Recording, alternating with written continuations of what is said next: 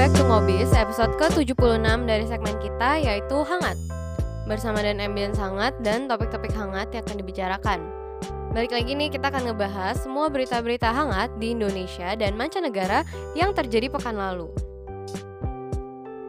Hai semua, balik lagi dengan gue Yulisa yang akan ngebawain hangat untuk kalian semua yang lagi mau mulai minggunya dalam beraktivitas. Bakal guna banget nih buat kalian yang ketinggalan berita, nyari ide konten, atau buat bahan ngobrol kalau ketemu orang nanti. Dengerin aja berita hangat dari teman startup untuk bisa up to date dengan berita kekinian yang ada. Hai founders, nggak kerasa ya udah di bulan April aja nih. Semangat ya untuk kalian yang beraktivitas dan semangat juga untuk yang berpuasa. Oke, kita langsung masuk aja ke berita pertama. Berita pertama kita datang dari dunia sepak bola nih. Baru aja tanggal 29 Maret kemarin, FIFA mencabut nama Indonesia sebagai tuan rumah FIFA World Cup U20 di situs resminya. Keputusan tersebut diambil karena kabarnya Indonesia nggak setuju nih kalau timnas Israel ikut serta dalam kompetisi U20. Duh, padahal udah habis dana sekitar 400 M untuk renovasi stadion. Sayang banget ya. Gimana nih menurut founders tentang isu ini? Sangat disayangkan banget ya. Padahal sektor pariwisata pasti bakal terbantu banget dengan adanya U20 di Indonesia. Oke, langsung ke berita selanjutnya. Berita kedua kita datang dari Giant Tech yang punya banyak banget fans nih, yaitu Apple.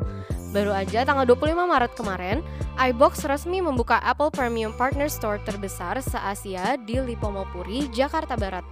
Kabarnya iBox ini bakal mempunyai koleksi device yang lebih lengkap daripada iBox pada umumnya. Gimana founders, tertarik gak untuk window shopping di Apple Premium Partner Store terbesar se-Asia ini? Oke, langsung aja ke berita kita yang terakhir yang datang dari sebuah startup yang bergerak di bidang digital marketing, Social Bread. Startup yang didirikan oleh YouTuber Indonesia Edozel ini baru aja dikabarkan mendapatkan pendanaan sebesar 6 miliar rupiah yang dipimpin oleh East Ventures dan juga diikuti oleh Living Lab Ventures.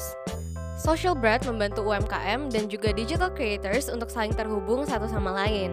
Kelihatannya para venture capitals melihat potensi besar di market digital marketing ini ya.